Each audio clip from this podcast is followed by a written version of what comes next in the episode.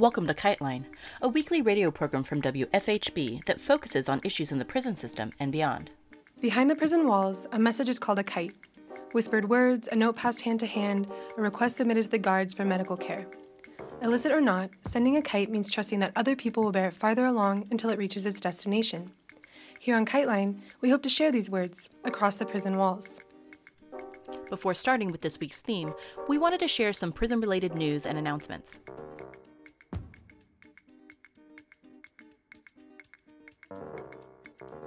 In the last 50 years, the number of prisoners serving life sentences in the US has surpassed the entire US prison population in 1970, according to a recent study by the Sentencing Project. The highest numbers were in the West, with Nevada and Utah more than quadrupling their populations with life sentences since 1970. In the Deep South, those with life sentences almost doubled the 1970 prison population totals. According to the study, the myth that a person's crime predicts her or his risk of recommitting a crime is behind the numbers. The results indicate that even people serving life for murder refrain from criminal conduct by their late 30s and 40s, enough so that their risks to public safety don't provide grounds for a life sentence. The researchers found that between 2003 and 2016, the total US prison population decreased, but life sentences increased by 30%. They also found that sentences of life without parole increased the most rapidly, 59%, as compared to life with parole, which increased almost 18%. The researchers found that neglecting to reassess tough on crime stances is driving the escalation of life sentences. Those stances include habitual offender laws, mandatory minimum sentences, doing away with parole, and the consignment of juveniles to adult prisons.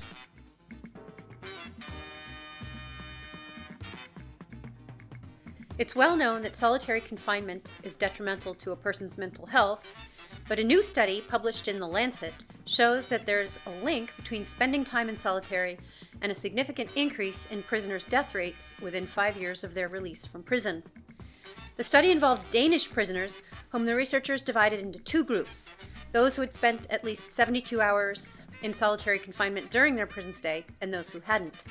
The researchers then analyzed the mortality rates for both groups within five years after their release.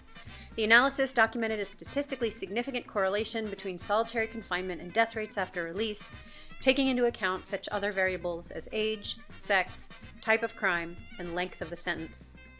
The study found that whereas 2.8% of those who hadn't been in solitary had died within five years, 4.5% of those who had been in solitary died during the study period. Many of the deaths were from suicide, homicide, and overdoses. Nearly two thirds of the prisoners who had been in solitary confinement had spent less than a week there, and so the researchers thought it was noteworthy that even the short stays raised the mortality rate. Cornell professor Christopher Wildeman, one of the two authors of the study, thinks that short stays in solitary can be avoided. Long stays in solitary are frequent in many countries among the 10 million people incarcerated globally, and Wildeman thinks that solitary confinement should be abandoned.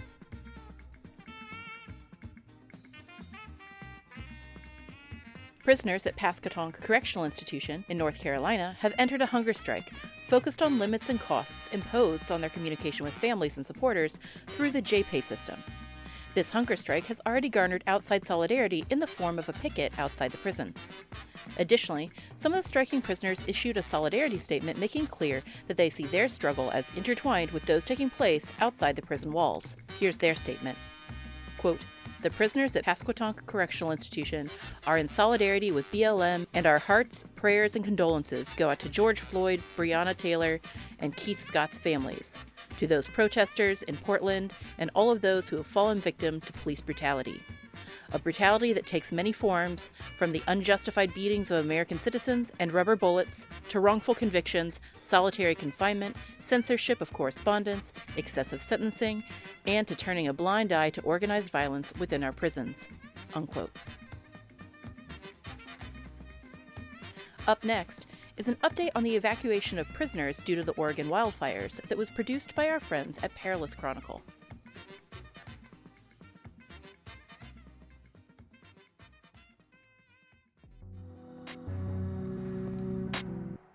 On September 8th, the Oregon Department of Corrections announced the evacuation of nearly 3,000 prisoners from four facilities threatened by hazardous wildfire smoke conditions throughout the state. After the prisoners were returned to their home facilities, it now appears that those evacuations may have done little more than expose thousands of prisoners to possible COVID 19 infection. The reality of the threat is starting to settle in, as two new cases of COVID 19 have been confirmed at the Oregon State Correctional Institution, OSCI, in Salem, Oregon, one of the evacuated facilities. The facility has also been raised to a Tier 4 designation, meaning the entire facility has been placed on a 14 day quarantine. The facility had previously been designated Tier 1. On Monday, OSCI began restricting prisoner movement throughout the facility, preventing prisoners from sharing common areas with other units, according to Josh Highberger, superintendent of the prison. The quarantine is the result of two new positive tests of COVID 19. Prior to September 23rd and prior to the evacuations, OSCI boasted no positive prisoner infections. According to Jennifer Black, spokesperson for the Oregon Department of Corrections, the two sick prisoners were immediately transferred to Coffee Creek Correctional Facility in accordance with Department of Corrections policy. To get more information about the situation, we spoke with Brian McDonald, a prisoner at OSCI who was evacuated to the Oregon State Penitentiary earlier this month before being returned to OSCI about a week later.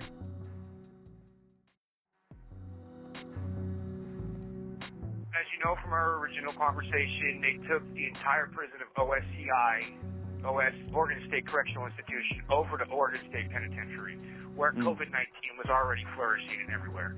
One of our big concerns was why are they doing this? Like, they only took us a couple miles down the road, the air quality was the same, there was no logistics that made sense why they did that. And OSP had almost 280 confirmed cases of COVID 19, and we had none. We were a prison without any we were there for about a week. We were brought back to OSCI. Um, it's been almost two weeks now that we've been back. There is a lot of people. There have been over since since we got back. A lot of people have been showing symptoms: nasal, runny nose, scratchy throat, cough that really doesn't produce anything, and some of us even have had. Um, when I cough, it, my lungs feel heavy. You know, it feels like somebody's standing on my chest when I get a real good cough going. Um, I personally put in a request to medical. I felt it would be the responsible thing to do. I said, look, I have these symptoms. I noticed that they were going around, they go around and they say they're doing COVID check, but they don't actually ask anybody any symptoms or any questions. All they do is take a temperature. So in essence, all they're doing is a temperature check, not a COVID check. I put in a kite saying I have these symptoms. Um, can I please have a COVID test? I've been refused. They refused to give me a COVID test, which I don't, I don't understand. It makes no sense whatsoever. Now they did pull me into medical, and then what they did do is they took my temperature, and because I did not have a fever, they said I was fine they are pretty much relying, even though the, the, the medical and scientific data shows that it's wrong, they're relying completely on if a person has a fever to whether they have COVID. And as of yesterday, they won't quite give us the details. Of course, they, they, they declare it's a security concern, so they can't tell us stuff. But the entire prison is now on lockdown due to quarantine for COVID 19. COVID 19 is in the building.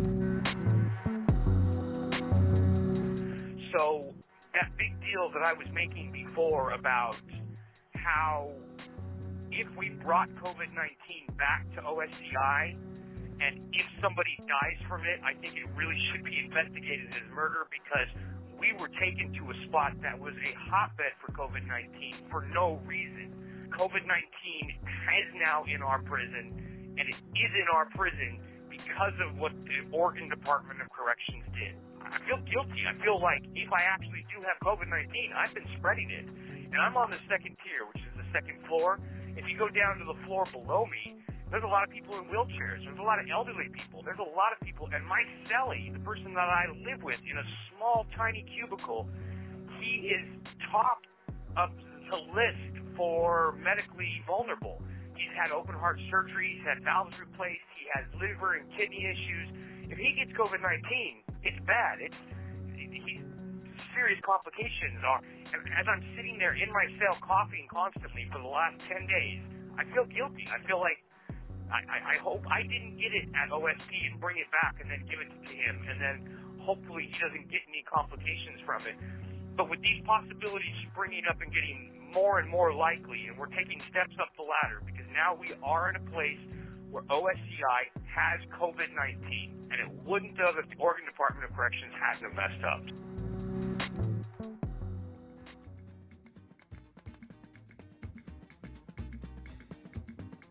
This week, KiteLine sits down with Malik Washington, who was just released from prison. We've shared many of Washington's essays and audio dispatches from over the years as he exposed the ongoing injustices he and others faced behind the prison walls. We're excited to share the first part of our conversation with him. Peace and blessings, sisters and brothers. My name is Keith Malik Washington. I'm currently the assistant editor of the San Francisco Bayview National Black newspaper. However, this is not where I have been. For the past 20 years, I have been incarcerated in various prisons in the state of Texas and in Louisiana. I just recently was released from U.S. Penitentiary Pollock in Louisiana on September 3rd. I flew from Alexandria, Louisiana to Dallas, Fort Worth area, and then I caught a connector flight and flew in to San Francisco. I can tell you right now that this is a surreal experience. I don't even believe that I'm free. I have to like pinch myself. Is this real? Am I really free? It's just like, it's an amazing feeling to be away from those slave camps and gulags. And oh, it's just so devastatingly oppressive, inhumane, and abusive behind the walls. I just glad that I made it out alive. And I'm very thankful that Kite Line Radio is giving me the opportunity to share a little bit about my story with you. I'm known as an activist, a journalist, an organizer, and networker. But this is not the person I was when I first came in, in far as being incarcerated. I don't have a claim to fame as far as criminal activity is concerned, but what I've done, the history is bank robberies. That's basically all I have on my record is bank robberies. And I, I can't say that it was necessarily necessarily politically driven, but towards the end it was. And I can't, I don't want to go into detail about the criminal lifestyle. I just want to kind of give you a little bit perspective on how I was able to transform my gangster and criminal mentality into a revolutionary mentality for the past about seven and a half years, I've been writing for the San Francisco Bayview National Black newspaper.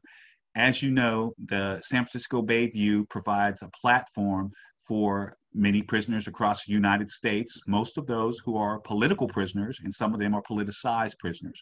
And it's important that I tell you what the difference is between a politicized prisoner and a political prisoner. A, politi- a politicized prisoner is someone like me, someone like George Jackson, someone like Kevin Rashid Johnson, someone like Kwame Shakur, individuals who perpetrated a crime, were convicted, came to prison, and then through education, transformative programs, or just a self awareness or a self discovery process, they were awakened to their, their worth as a human being and their ability to be able to actually contribute positively to the human race and to the community. And I cannot tell my story without mentioning my comrade and my close friend, Kevin Rashid Johnson, who is currently incarcerated in Indiana.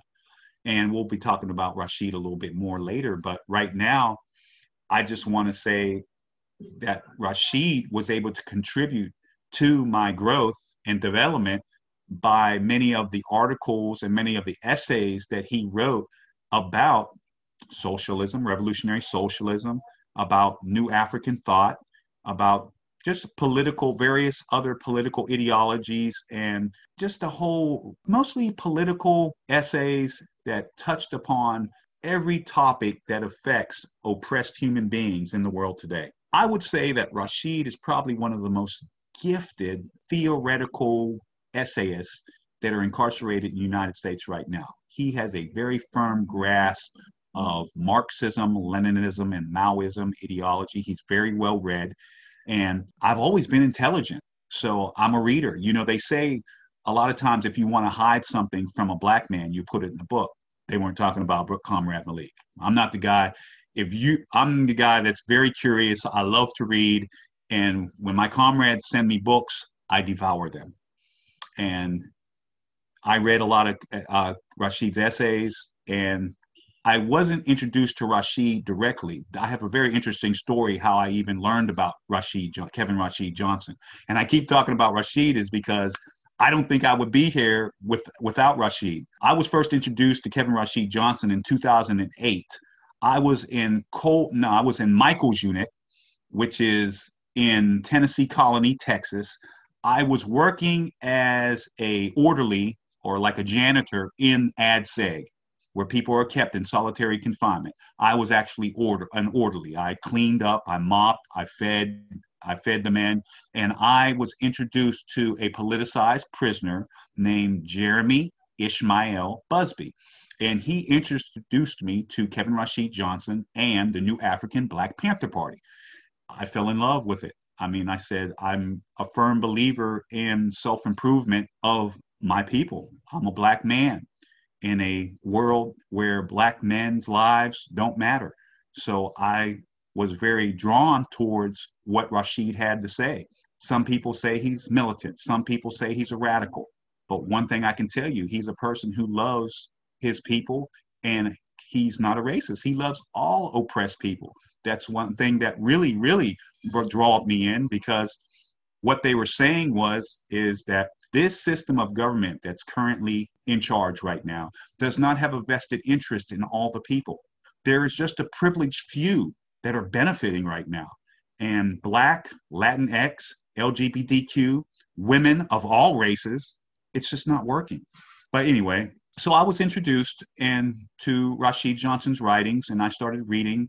And then um, something remarkable happened five years later. In June of 2013, Kevin Rashid Johnson was transferred to the state of Texas through an interstate compact agreement. It was really, really crazy. He came to the same state that I was in. And at the time, by 2013, I had started to really become politicized. I started doing a lot of writing. I started doing a lot of organizing, mentoring. And then Rashid came. And as soon as he came, he was just subjected to some horrible and abusive and oppressive repression tactics by the state of Texas almost to the point where they almost killed him. Anyway, while Rashid was here, the remarkable thing that happened is Rashid shared all his contacts with me, all his media contacts. He sent them to me and said, "Hey, these are my media contacts. These are some of my comrades that support me, and I'm I'm bringing you in, and I want th- them to contact you, and they're going to support you like they support me." So he just gave me the contacts. So rather than sitting on these contacts, I started writing them, introducing myself to these people, some amazing people. Uh, Professor Victor Wallace, who has who was the managing editor of Socialism and Democracy Journal for a number of years. Now he's the, I believe he's the editor at large of Socialism and Democracy, a phenomenal journal, a journal that talks about the analytical side of socialism and the objective conditions on the ground as they evolve globally. Um, he introduced me to Michael Novick, who is the editor of Turning the Tide newsletter, which is an amazing newsletter that serves prisoners and the community of Los Angeles and basically all over the world. Michael does not just have he doesn't have just a myopic view of the world. He has a very inclusive, um, radical perspective that says that it's an anti-racist and an anti-imperialist view.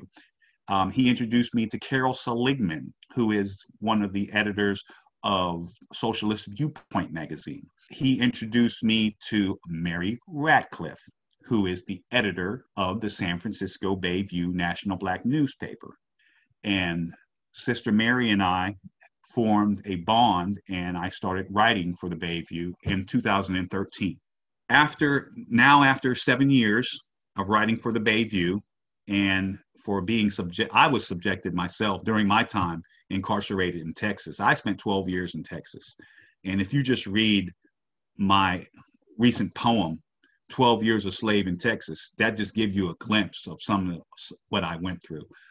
I was constantly subjected to oppression, retaliation, repression, setups, attacks, poison food, I, I, I, lived around rats, not, and, and I'm not talking about snitches and informants. I'm talking about roaches, rats, toxic water, lead, copper, you you arsenic you name it. I mean, it was just the conditions in Texas are some of the worst conditions in the United States. I mean, Texas is right up there with Alabama and Florida in regards to the poor conditions for the human beings that are trapped in those cages. And we're talking about women and men. The women in Texas are horribly repressed. They barely have a voice and they just are treated horribly. We certainly need to start looking at Texas and how they treat women in both their state and federal prisons. However, I became an advocate for prisoners all over the United States, not just Texas, but Texas was my specialty interest because that's where I was housed. I define myself as a champion for human rights and civil rights for all prisoners throughout the United States. It just recently, within the last year, I made parole from the state of Texas. I was not a disciplinary problem as far as in Texas. Um, the thing that I did that Texas didn't like is is I articulated the nature of the wrongs in a way that could be digested by the mainstream media and just regular people on the street. And that was bad as far as the oppressors were concerned, is because I was drawing a lot of free world heat on the Texas Department of Criminal Justice. And by default, the Texas government, Attorney General, the Lieutenant Governor, and the governor himself, they knew exactly who I was and they didn't like what I was doing. So I don't know why they gave me parole. I'm glad that they gave me an opportunity to be free. I think part of their thinking was we need to get this guy the hell out of here because he is constantly shedding a strobe light on the injustice and abuses that continue to happen behind the wall. And we do not want the public to know what we're doing behind behind the walls in Texas. And this is not just Texas. We have to understand that the abuse and the mistreatment of prisoners is a pervasive and systemic problem that exists throughout the United States. The United States tries to say that it is a bastion of human rights. However, the United States of America currently and for the last probably 50 years, or maybe more, harbors and houses in cages political prisoners. They say they don't have them, but that is a lie. The United States has political prisoners. The United States punishes journalists for telling the truth. In some case, the United States sets up covert, indirect campaigns to hurt people who speak truth to power. This is this is a fact. And it's only those who engage in speaking truth to power that know that I'm telling the truth.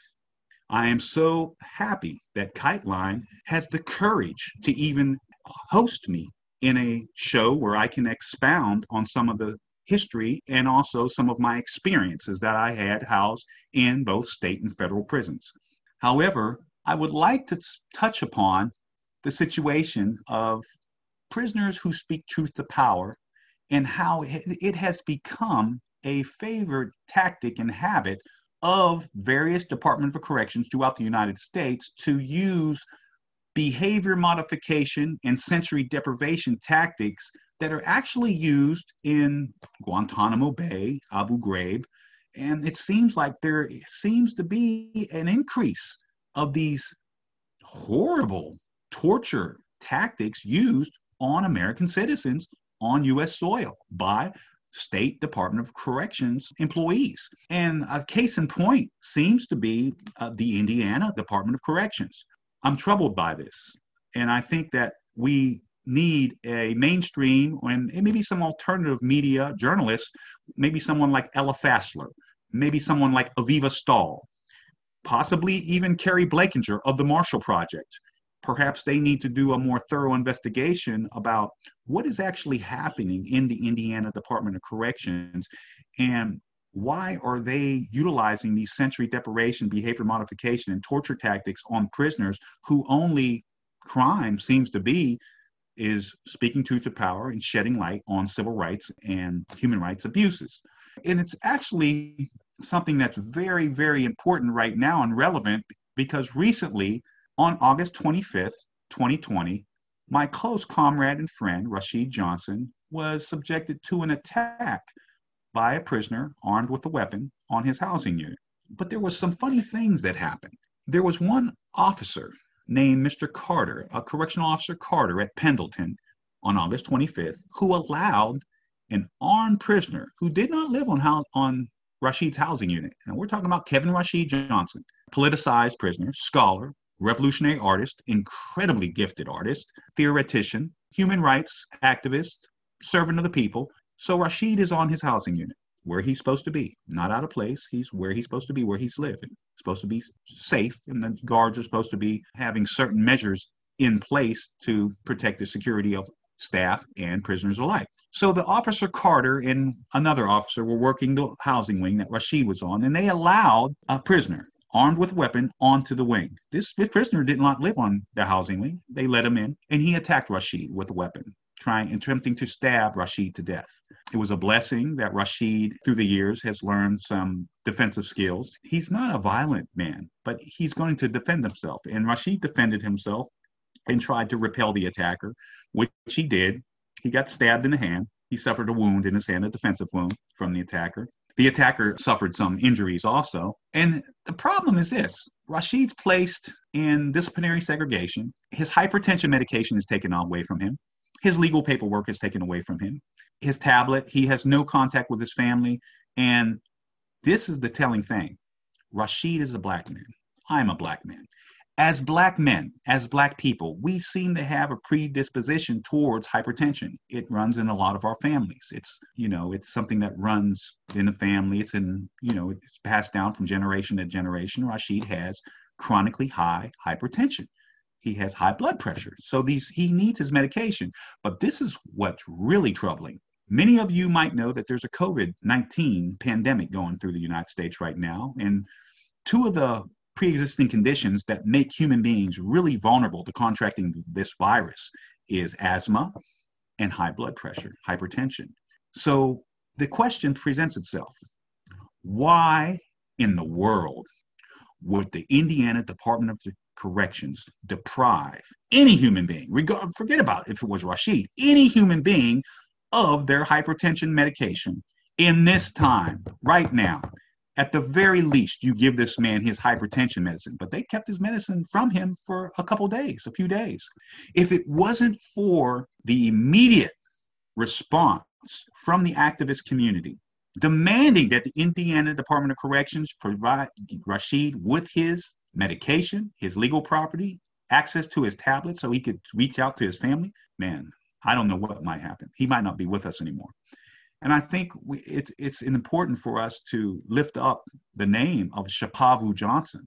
Shapavu, who happens to be Kevin Rashid Johnson's wife, she has done a phenomenal job amplifying her husband's voice and attempting to try to shed a discerning light on the pervasive and systemic abusive tactics of the Indiana Department of Corrections. We'll hear more from Malik Washington next week. We'll have a link to his video about Kevin Rashid Johnson on our website. Also, a special thanks to Perilous Chronicle. You can find out more at perilouschronicle.com. This has been Kiteline. Anyone can reach us via our P.O. Box, Kiteline Radio, P.O. Box 2422, Bloomington, Indiana 47402. Kiteline is intended as a means of communication between people across prison walls. Kiteline, WFHB, or any affiliates airing this program are not responsible for the opinions expressed on the show. Please join us every Friday for more stories, news, and insights about the impact of prison on our community. Thank you for listening.